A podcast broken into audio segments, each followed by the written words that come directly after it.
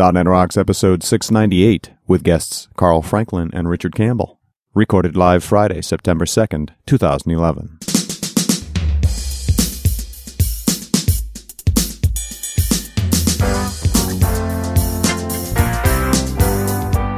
This episode is brought to you by Telerik and by Franklins.net, training developers to work smarter. And now offering video training on Silverlight 4 with Billy Hollis and SharePoint 2010 with Sahil Malik. Order online now at franklins.net. And now here are Carl and Richard. Hey, thank you very much. It's Carl Franklin and Richard Campbell. Hey, Richard. Hey, buddy. We are uh, returning to space because there's just too many topics not to talk about. Well, you know, I, we kept that first space show a little short because we were, you know, often wandering, and uh, most of the feedback was you left a whole bunch of good stuff out. Yeah, what's wrong with you guys? so okay, we we'll fix that. We could we could do that. and what's interesting is the day we published that show, number 688, which was August 11th, news hit that NASA announced uh, they awarded contracts to seven commercial spaceflight companies that were $10 million each. And then they added another one just recently. So if you go to tinyurl.com slash NASA contracts, there's the digital trends article about that. And, uh, uh, SpaceX was one of them, Up Aerospace, Armadillo, which is, I know you love them, Masten Space uh, Systems, Whittinghill Aerospace, and XCOR. And then also, uh, in addition, Orbital just recently got a license from the FAA to fly to the ISS. Read about that at tinyurl.com slash orbital ISS. And I'm sure you have a lot to say about this, Richard. I I do because you like you said a bunch of big announcements came out. The most compelling one for me was the one around SpaceX. Yeah. uh, because SpaceX is the only commercial carrier now to have actually flown something into orbit and returned it. They flew their first Dragon mission successfully. Right. And that was only the second flight of the uh, Falcon 9. Right. So everyone's excited that they can pull it off. And, and by the way, before you continue, tinyurl.com slash SpaceX flying to ISS. There's the article there That's the one. from Huffington Post. And yeah, the the big deal here is that uh, the original plan was uh, the mission that flew the Dragon capsule was mission two. And so now there's going to be a mission three that was going to do a flyby of ISS. They're basically going to prove that they could put it in, put their capsule in the right orbit. And then mission four was going to be the actually putting the capsule to ISS. And NASA has decided since mission two was so successful, they're just going to combine the two. They're going to say, do an intercept and go and, and actually put the capsule to ISS. And that is this year. Yeah. That's ridiculous. November 30th, actually, which is less than two months from now. Well, and, and I'm sure there'll be delays. You know, the reality of, of flight two is that it was delayed several months while they tried to get everything right, but in the end it worked. So you, you really can't argue with the, the degree of success we're talking about here. And now that shuttle's retired, uh, and then the other piece of news was that the Soyuz capsule carrying Progress 44 failed. You know, I thought this was really ironic that just a couple weeks after they announced that, this unmanned Russian Soyuz rocket crashes in Siberia, tinyurl.com slash Russian rocket crashes. Five minutes into the mission, a stage three engine misfired and it crashed August 24th, scattering about two tons of debris all over a barren swath of land in Siberia near the Mongolian border. But what's important about this, Richard, as you probably know, NASA contracts Russia to carry American astronauts to and from the ISS with these Soyuz rockets. Right. And these Soyuz rockets, this design is old, right? They've been flying since the 60s. They're super reliable. So it's it's really quite shocking that one failed. And and you have uh, the Soyuz capsule, which carries the, the passengers, and then you also have the Progress, which is the cargo, but it's the same rocket. So, you know, following the normal guidelines, what everybody else does, when a rocket fails like this, you stop flying it until you figure out why. Yeah, so needless to say, NASA's a little bit concerned about that, about the safety in the future and all that. And, uh, you know, the media is going a little bit nuts with uh, what's going to happen. If you go to tinyurl.com slash NASA concerned, uh, you can read the Time Magazine article about that, Time Science. Also, there's a couple more articles uh, on the impact of the Russian crash on the ISS, tinyurl.com slash Russian crash impact. Uh, there's another article about the how the crash could delay private missions to the space station at tinyurl.com slash Russian crash delay. And another article uh, talking about how the ISS managers are evaluating SpaceX via safety reviews ahead of debut arrival.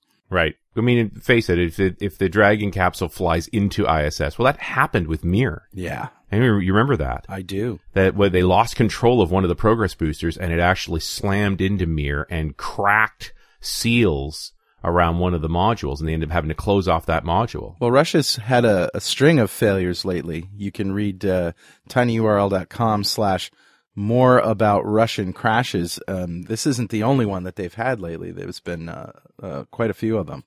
Yeah, they, and you know, rockets are funny things, right? They, these guys have their troubles and they'll go through a process to get it fixed. The challenge here is that there's six astronauts up on ISS right now. Yeah. And they fly in, uh, each in a, a Soyuz capsule that carries three each. Do the math. Uh, and those capsules have a 200 day on station uh, rating. So they're allowed to stay up for 200 days and then they have to come down. And those 200 days run out for both of them in the fall. Yeah. So it's only in the next two or three months that those capsules must come down and they can't put new ones up as long as they're not sure that the Soyuz rocket's actually going to work.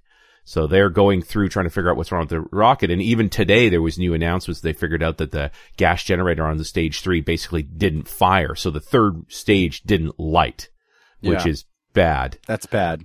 That's very bad. Yeah. Although it might be survivable, you know, they, that the crew could actually eject their capsule and uh, and use the recovery systems from it. Not that I think they want to test it that way. yeah. Well, the benefit is that they're a long ways up, so it's a long fall. You know. yeah, but it- remember the whole thing. You know, we forget this, but the whole process of going into space happens very quickly. That was five minutes, and it was a failure. Right. You know, the shuttle is in orbit in eight minutes. Right. Well, it takes it takes less time to get up than probably it does to come down. Is what I'm saying. which thinking. seems counterintuitive, doesn't yeah. it? Yeah. Because you know, generally gravity's pretty efficient. Yeah. and you know, uh, the Russians aren't deterred, however. There are still companies in Russia that and engineers that are planning to put together a space hotel. If you go to tinyurl.com slash uh, Russian hotel in space, you'll read the story in the Mail and Guardian online that um, the Russian engineers have announced the ultimate getaway from it all holiday, revealing plans to put a hotel in orbit 320 kilometers above Earth by 2016. A four room hotel in the heavens would house up to seven guests who would be able to cavort in zero gravity while watching as our planet turns. And, you know, there's some cool things that they mention in this article, one of which is no alcohol.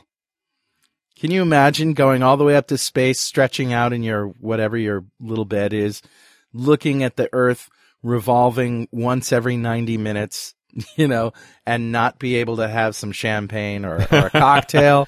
Come on, Well- really? Did they say how long they expect the missions to be? Like how long you get to stay up there? Yeah, uh, actually, it says that space tourists will pay $818,000 to travel on a Soyuz rocket Naturally. to get to the hotel before stumping up a further $163,000 for a five day stay. Wow. So it's about a million bucks for five days in that space station. And you have to fly on a rocket that has a history of crashing. well, you know, Just saying. every rocket's had a crash. Just you know, so I every know. airplane's had a crash. So you know, that's this reality. hey, but you know, I'm just trying to stir up a little fear, you know, that's all. the more interesting about this is, and it, one of those little secrets about the space program, everybody gets space sick. Right. The first three, until you've done it a few times, when the first time you go into orbit, apparently the first three days you're just ill. So Right. you know you're going up for five days, and three of them you're going to be thrown up in a bag. Yeah, who is that guy uh who went up in um who went up in I don't know 2006 or something like that? He was a, a rich uh, Russian guy, and uh, he went he got to fly to the space station. I don't know what happened to him. There's been a few. Uh, the, the the one I could think of, the last one was Richard Garriott, who's the guy who uh, invented Ultima That's it. and Ultima Online. But that, that that was only That's only recent. The original guy was Dennis Tito way back in 2001. Yeah. He was the first one, but they, and those were what, 25 million a shot? Yeah, yeah. So, uh, fairly expensive, but you get back to the same thing, which is they spend their first couple, three days motion sick the whole time Yeah. Until you sort of adapt to space. So on a five day trip, you know, half of that you're going to be ill for, but I suddenly makes sense. Why would you give that guy alcohol? He's already sick. That's true. you know, I wonder if you get sick the whole time, if you can ask American Express to uh, reverse the charges. Nice. You know, uh, let's talk about some of these other companies. Um, we did the last time too, but uh, Armadillo is an interesting one. The the Doom Quake guy. Yeah, that's uh, John Carmack, and I actually Yeah. invited him to come on the show. I've had a few people ask, "Why would you get Carmack on the show?" Because I think it'd be a great conversation. Haven't heard yet, guys. We'll we'll do what we can do, but uh, it'd be nice to have him come and talk. And and uh, absolutely an interesting guy that you know made a fortune building video games and uh, believes strongly in software and uh, has been working on these different rockets, and they're getting closer and closer to uh, to orbital flight as well. Although their focus has always been on more sophisticated landers. Yeah. Well, after this, um, as I said, after this, seven uh, companies were awarded these contracts. Uh, just yesterday, there was a, a post in Aviation Week that Orbital, Orbital Sciences Corporation, got an FAA license to launch a Taurus 2 rocket uh, from Virginia, ca- carrying a Cygnus cargo carrier on its first mission to the ISS. Interesting. So that's scheduled for February. And yeah, the, and the Taurus is is a relatively lightweight rocket, you know, in the scheme of things. It's not a big, heavy. Like the thing that impresses me about what SpaceX has done is that that Falcon 9 is in the same class as a Delta 4 medium, which is the the rocket that Lockheed Martin flies. Mm-hmm. Uh, or no, that Boeing flies. Lockheed Martin flies the Delta 5. So Delta 5, uh, or the Atlas 5 and the Delta 4 are comparable rockets. But now we have real numbers behind them and the, the Falcon 9 is literally half the price. Yeah. It's about 120 million to fly a Delta 4 medium and it's about 50 million to fly a Falcon 9. Hmm. And, uh, you know, so we've cut the price in half as compared, you know, the joke here is that you, you, actually have to break these numbers down into dollar per, or, or, uh, the, the dollars per kilogram to low Earth orbit. Yeah. And so the most expensive is the space shuttle runs about $10,000 a kilogram Wow. to get it into orbit. Jeez. Uh, yeah. And then but Falcon 9 comes in around 5,000. Well, I think it's interesting that NASA is the one that is spending the money on these private companies. I mean, so that means NASA is still being funded, but they're realizing that they, uh, you know, can't do things as cheaply as these other private companies are. They're not incentivized to do that. I- And I think it's a different set of motivations, but uh, they're really a research company. I mean, the, the thing that's important here is recognizing that orbital flight is a known science that can be done more efficiently. The, Yeah. the, the military space complex that is the Boeings and the uh, McDonnell Douglases and the Lockheed Martins and so forth, their experience in missiles and their skill set was around weaponry. Yeah. You know, the, the original Delta rockets, you go back to the Delta II class and so forth, come from a set of ICBMs that were specifically made for what the military required. And what the military required was scramble ability, was that Right. from cold to launch in half an hour. Because, Yeah. you know, the Russian missiles are on their way in. We got to get them up fast. Right. Well, that's just not a feature required in regular space flight. So they've spent a tremendous amount of money making this missile super light and super fast and quick to fuel and so forth, none of which matters if we're just going to do commercial flight. So what Elon Musk and, and SpaceX have really done is built a rocket from scratch that's absolutely focused on what the commercial needs are. You know, what's interesting is that there are parallels in the software world as to what's going on in the space world. I tend to agree. you know, we, for the longest time, it was all about get that business software out there, give us access to our data, you know, paying developers all this money to, you know, these great big development tools and all this stuff. And, uh, and now the focus is on doing more with less and, and being more agile and, um, and, and architecture and things like that. This portion of .NET Rocks is brought to you by our good friends at Telerik. Hey, can you ever have too many free tools to complement your development skills? I didn't think so. So, our friends at Telerik are giving you now more than 30 free products for application development, automated testing, agile project management, and content management. And we're talking free, free. Not a trial, not a demo, but free, complete products supported by a community of over 440,000 developers at Telerik forums. From free ASP.NET Ajax, ASP.NET MVC, and Silverlight controls to the free ORM solution and automated testing framework to free agile management tools and content management systems, all of these and more are available to you for immediate download at Telerik.com slash free stuff. Most of the free products can be used for commercial purposes and give you access to supplemental support resources such as documentation and forms. Go to Telerik.com slash free stuff now and take full advantage of the available free of charge products. And don't forget to thank them for supporting .NET Rocks. There's a new report coming up about an old problem that is approaching major crisis, and that is the problem of space debris. And that space debris doesn't necessarily mean big pieces of stuff, a little tiny stone, uh, you know, about the size of a grain of sand can wreak big havoc with astronauts in space. Well, they, yeah, they had hits on the shuttle with literally grain sized things that chipped, uh, uh, tiles and, cr- uh, m- put marks into windshields. Hmm. It's, it's quite frightening, but the radar systems that track debris have tracked 17,000 objects of substantial size. You know, a, a number of pounds. Like it's a lot of stuff. And there's this theory called the, the, uh, the Kessler syndrome. So this idea that there's now so much debris in orbit that it keeps colliding and making more debris. Hmm. And then eventually it's, it's going to cascade out of control. And one of the, the debate right now is, have we already hit that point? That we're already in continuous cascade? Because we've had a couple of really significant collisions. There's a good story about this that just came out today, uh, September 2nd, at tinyurl.com slash space debris problem. And this is in Information Week. Uh, space junk endangers NASA satellites and spacecraft, which is just exactly the kind of stuff that you're saying. Mm-hmm. These micrometeoroids, uh, they're called, just tiny little things can totally wreak havoc. Well, and, and they don't even have to. The thing is, there's a lot of them aren't tiny. You know, spent rocket boosters are big, and they're big enough that they actually pieces of it make it back to ground. yeah. On a regular basis, people find pieces of uh, typically the titanium pressure spheres. Yeah. So when you want to when you want a rocket to run in space, you have to keep pushing the fuel down to the engine. Right. So they ha- they have these titanium spheres are really tough that they pressurize with helium, and that helium provides the pressure to keep the fuel flowing. Well, those spheres survive reentry, and uh, once in a while they, you know, the most of most of the planet is pretty open space, so Right. they, they don't hit anything. But every so often, people find these titanium spheres in places. Jeez. Uh, yeah, one landed in Texas and hit a house. Uh, Oh, they man. found them in Saudi Arabia. They found them in Australia. But so you, there's the, you know, there is crap falling from the sky. Not a lot, but there is crap falling from the sky. Every once in a while you'll talk to an environmentalist who who will say, you know, maybe we should just shoot the garbage up into space because space is big. Well, the space that we could shoot afford to shoot garbage into is pretty close to the Earth, so that's probably not a good idea. Yeah.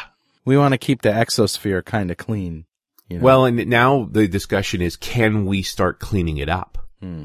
So there's proposals to building spacecraft. Well, for starters, they've already changed the rules that, uh, now booster rockets, like second stages, save some fuel. And after they've finished pushing their spacecraft to where they're supposed to do, they turn around and shoot themselves back towards the Earth so that they re-enter right away. oh man, Because typically normal second stages can be up in orbit for two or three years before they re-enter.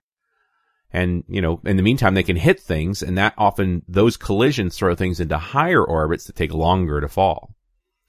So they've already tried to, to change, it, let's not make the problem worse, but now the, there's proposals going around to say, well, how do we actually round up this debris? So they're talking about building satellites with big nets that will hmm. actually collect things up and then pull them down and re-enter them.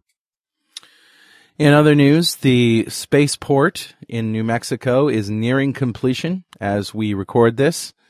Um, in August, 90% of it had been, had been, uh, completed. So at, uh, tinyurl.com slash spaceport nearly complete, you can read the story in the Epoch Times about that. But not everyone is as excited as we are about the spaceport. If you go to tinyurl.com slash spaceport challenges, you can read an article in the Wall Street Journal that uh, talks about how things are expected to go slowly for space tourism. I mean, let's face it, Richard. We are recording this right as amazing things are happening in this, uh, you know, in, in developing in this area. Yep. I mean, th- this is the time. Things are happening right now. Yes. And it's going to take some time before it catches on. There are going to be a few brave billionaires out there that are going to, you know, they've already got their tickets. They're ready to go. And after that, who knows? Who knows? But the, not everybody is really uh, bullish on the future of space tourism. well, the, A, billionaires are a conservative bunch. That's how Mhm. they got to be billionaires. Mm-hmm. And B, there's just not that many of them. Yeah. And often they're busy being billionaires. Yeah, they're kind of. Yeah. So I mean, we're, you're talking about a few hundred customers. We're going to have to keep driving the price down. Yeah. But that, you know, you segue into my next discussion item very nicely, my friend. So Okay. I, I thank you for that. I meant to do that. You meant to do that. That was your plan. so if we look at these different rockets uh, and the technologies that are available, you know, the space shuttle run about ten thousand dollars a kilogram. Uh, Delta four and and uh, Atlas five run around seventy five to eight thousand a kilogram. Uh, Falcon nine's talking about five thousand a kilogram. What if we could get it down to a hundred a kilogram? Oh man. A hundred bucks. And to do that, we have to get past the rocket, that the rocket is just not the way. Right. So now we talk about technologies like space elevators. Yeah, the space elevator, as I heard about it, is a is a sort of um, carbon fiber rope that stretches all the way up into orbit from Earth. The uh, the very earliest propositions actually said build a freestanding tower, but you know when you do the math about the weight, you're just like, yeah, you're not going to Yeah. get there. No. But uh, and every time uh, Asimov has written about them, uh, Arthur C. Clarke wrote a great book about space elevators because I've always thought he was actually an alien. Yeah. You know, that he came from the future. And because he knew all this stuff, you know, he predicted geostationary satellites, he predicted ice on Europa. Like it's really kind of disturbing what the guy knew about. So Yeah. I don't, I don't think he died. I think he went home. Um, but every time you talked about a space elevator, you talked about the material it was made from. And uh, it was generally described as unobtainium. Unobtainium. yes. Uh, we have to make that out of unobtainium. it's just not possible. Well, because it's not, yeah, the, the, the whole idea here is you, this cable is really, really long, right? We're talking about a 23, 24,000 mile cable, depending on how you do the counterweighting. Mm. So it's under a lot. A, it's heavy. B, it's tense, right? You want to counterweight. You want to try and keep it straight. So that tensile mass, you just need something that with the, the kind of strength, and I've got some numbers here actually, because they've done a lot of research on this. Okay. So one of the ways they've computed the strength required for this is to basically say, well, how long can you make anything before it just breaks under its own weight? Right? Mhm. So if you take a thing like titanium, one of the strongest metals going, you can draw that into a wire that will support its own weight up to about 30 kilometers. Wow. Right? And we need 36,000 kilometers. What about carbon fiber, which is something I mentioned earlier? Well, in, in regular carbon fiber, they get into the 400, 500 kilometer range, right? Hmm.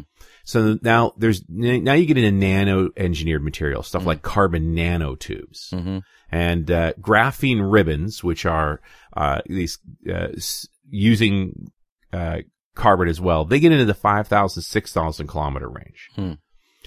There's a theory that the, the you can make these perfect carbon nanotubes and we can't actually make them and they get close to the strength, the minimum strength level required. The challenge here is that most calculations show you really want to have the thing twice as strong as the minimum, yeah. right? I mean, that's just smart design. Yep. And, uh, that's pretty hard. Yeah. And and it doesn't make sense to sort of take these lengths to their uh to their nth and then connect them with something strong, some kind of uh connector. Well, it, yeah, that one of the problems will be that it will have to be a continuous ribbon. Right. And they, and they tend now towards designs that are flat and broad. Yeah. uh, because they're aerodynamic, because we are going to go right through the atmosphere. They get something for the climber to clamp onto. There's Mm-hmm. ways to conduct power. There's lots of options here. But just suppose we crack that nut, because we're close. You know, Mm. there's materials that seem to look like they can actually do this. That you would build a deep sea port right on the equator, and that would be the, the platform that you launch, you go up from, and you have a ribbon going out into space past geostationary orbit, which is about 36,000 kilometers up. And then you have a counterweight on the other side, a captured asteroid, a, uh, or a space station of some kind. You need mass up there to keep the thing stable. Now, already an outrageously challenging thing to do. Okay. Well, it's interesting that um, NASA in just this August had a strong tether challenge that they held at the Space Elevator Conference in Redmond, Washington, August 12th.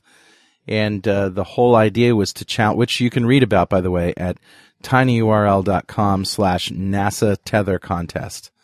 And uh, basically, they got together and tried to have people uh, come up with materials offering a prize purse of $2 million. And uh, competitions have been held uh, since 2006. But uh, as yet, no one has claimed the prize. Yeah. And, we're still uh, trying. Yeah. So let's go to the next problem. Suppose you nail this. You actually can build a ribbon strong enough to support its own weight and have enough left over to take climbers aboard it. Now you got to build a climber. Now, this is a climber that has to go up a 36,000 kilometer long rope. Mm. It's not how much it weighs really matters. Yeah. How much it disturbs the balance of the cable really matters. Yeah. How do you get power to this? You know, it takes an awful lot of energy to resist gravity for the time. It, you know, we, right now we're used to going into orbit in eight minutes on rockets. Right. This is going to be days Yeah. going up. It's going to take time to go up. So you need a, if you're going to put people in that, they've got to be pressurized. They've got to be fed. They've got to be taken care of Yeah. for the days that it takes to go up. And you've got to have enough power to do it. So one of the technologies that people are playing with is using lasers to beam energy to the climber. Right. So the power source then stays on the ground and shoots upward towards the climber up to a certain height. At some point, the laser's no longer efficient enough and you'll need something at the other end shooting downward through less atmosphere to continue moving the, the climber up. Hmm. Weird. Well, and it's just thinking about the problem of I can't put a nuclear reactor on the climber Right. right? I need that kind of power, right? I need hundreds of kilowatts of power here to pull this thing up the, the, the rope. And the weight of that much energy is too costly to move. So microwaves make a lot of sense, and uh, lasers, I guess, uh, are just have the have the longest reach. Isn't that the idea? It's, it's a frequency thing. I mean, they've talked Yeah. about power satellites beaming microwaves from orbit back Right. to land. So Right. there are ways. It's just, the, it's precision that you're going to need. These climbers aren't big. Yeah, one uh, you know one foot to the left, and it could be uh, fatal. You yeah. know, it's a little, little tricky. You need gotta to be- lock on to that receptor, whatever that's going yeah. to be. You, you want to aim carefully. Yeah.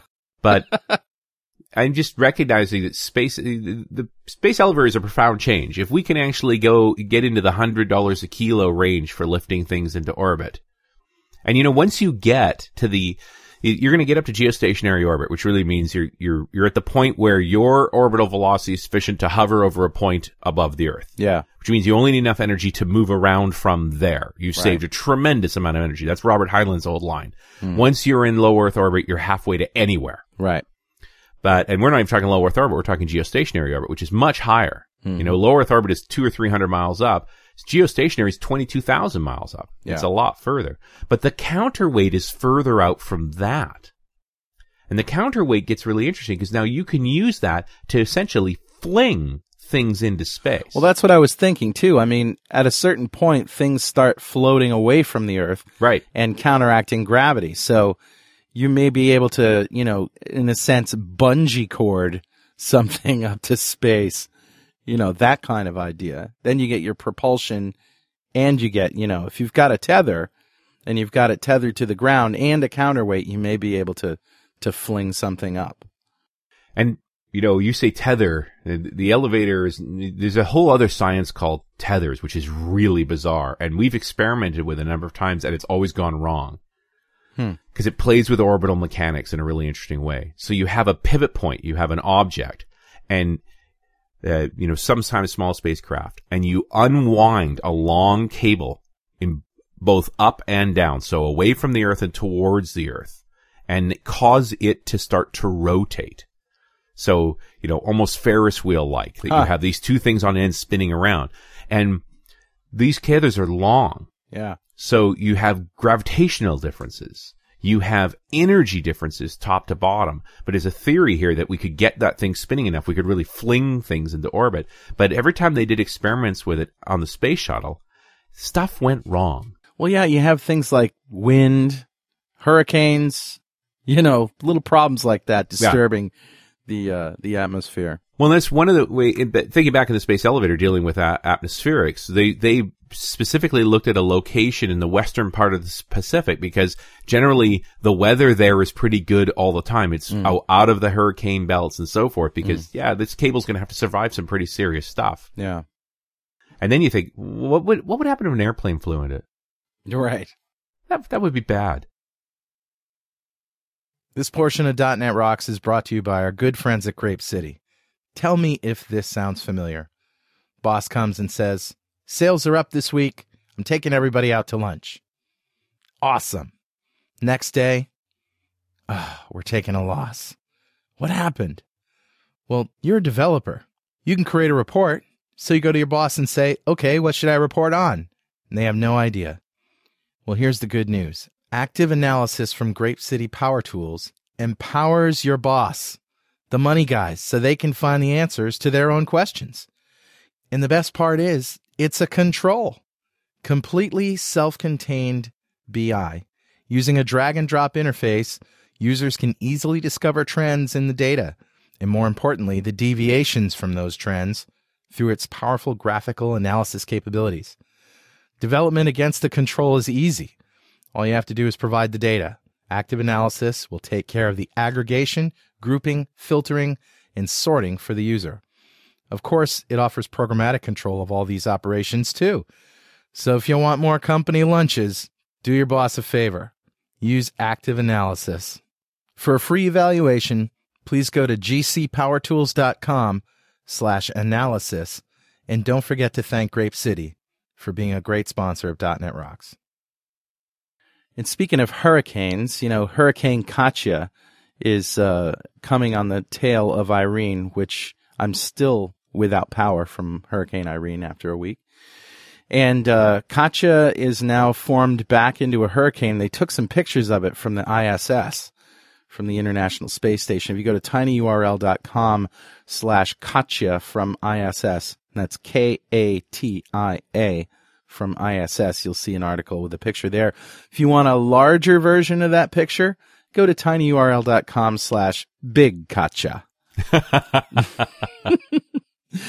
And uh, man, hey, speaking of the ISS, I saw this great article in uh, in Geek.com uh, that you know the cell phone, the Nexus, the Nexus S. Google's phone. Yeah, well, that phone is powering these robots, these Star Wars floating droid robots called spheres, aboard the International Space Station. So they've had these spheres. Spheres stands for synchronized position, hold, engage, reorient experimental satellites. Just kind of rolls off the tongue, doesn't it? Nice. But these are these floating droids that float around the space station and they take measurements and all of that stuff. And, you know, they, they come right up to you and then they stop and they look at you and they turn around and go away. It's kind of fun. But, um, now they've put these, uh, uh, Nexus S phones on them and with the Wi-Fi connection, they can be controlled. You can use the video. You can, uh, they can communicate back to Earth, stuff like this. So, um, it's pretty interesting and, uh, and it's a good article to read. Awesome. Yeah. And also, Rich, remember on the last space show, we talked about the um, Heavens Above website where you can find schedules for the International Space Station flying overhead so you can go out and look at it across the sky. It's really a sight to behold. Well, I was talking about wouldn't it be cool if there was an RSS feed for that? Well, now there is. Nice. If you go to tinyurl.com slash flyover RSS, you go to this website And uh, this is at spaceflight.nasa.gov. You pick your country, you pick your province, and then you pick your town, and then you click on the RSS feed, and you get a list of items that tell you when things are flying over you. And if you want to consume that with an application, there's one called Growl, there's one called Snarl. I don't know why, but uh, you can read about it at tinyurl.com slash growl app. So that you will be able to consume it. And of course, anything that consumes an RSS feed is, is fair game. One more thing before we go, Richard. Desktop Earth. Love it. This is something that you and I have on our desktop. Yes. It essentially turns your whole desktop into a uh, almost live satellite composite view of the Earth from space. with day and night lines so you can see the city lights and the night part. And I, I use it for, uh, knowing if it's what time of the day it is at any point in the planet before I call there. Right. But my favorite thing about it, because the clouds are right, is every so often there's a reentry and it leaves a 4,000 mile cloud line. They're very, they're straight streaks of cloud Yeah. and uh, and they persist for quite a while. So you'll ever so often see a reentry line, typically into the Pacific Ocean, yeah. although occasionally into the Indian Ocean, and uh, you can grin because you knew something big came back. tinyurl.com slash desktop earth. The only thing I don't like about desktop earth is that if you're using VNC or remote desktop and you want to turn it off temporarily while you're connecting to your computer remotely so it doesn't just absolutely clog up your connection with graphics that you don't need to see anyway, uh, you really got to uninstall it. You can't just temporarily turn it off Right. and that's what I don't like about it. Oh well. But uh, oh well, that's the price we pay for Geek. But I have it stretched across two 30-inch Dell monitors, and it's beautiful. Yeah, we live in a pretty planet. Well, I guess that's a show, So what do you want to do for the next one? dude. I don't know. I mean, there's so much news coming out in in uh, private space travel and NASA and International Space Station news. We definitely have to at least keep one foot on that. Uh, but there's so many other things to talk about. We got a great email from one of the listeners saying he'd like us to talk about electric cars. Well, we should. I think we should do that one. All right. And if you've got suggestions for the show, send us an email, .netrocks at franklins.net. Let us know you like this one and uh, let us know what you'd like us to do next. leave a comment on the website. Uh, that's where most people get in touch with us these days. Yep. Uh, if you want to subscribe to us on Twitter, my uh, my Twitter name is Carl Franklin, one word, and on Facebook, uh, Carl Eric Franklin. Um, so that's a good thing. Richard, you have uh, I'm a tw- I'm twittering at Rich Campbell, and I'm Richard Campbell on Facebook. and there you go. Until next time, we'll see you on .NET Rocks.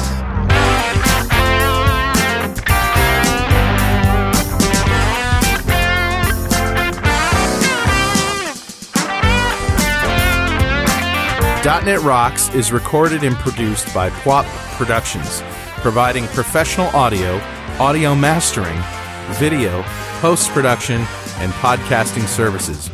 Online at www.pwop.com.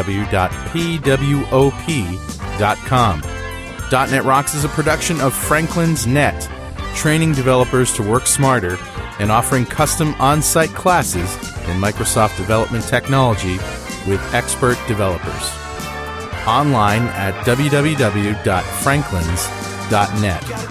for more .NET Rocks episodes and to subscribe to the podcast feeds, go to our website at www.dotnetrocks.com.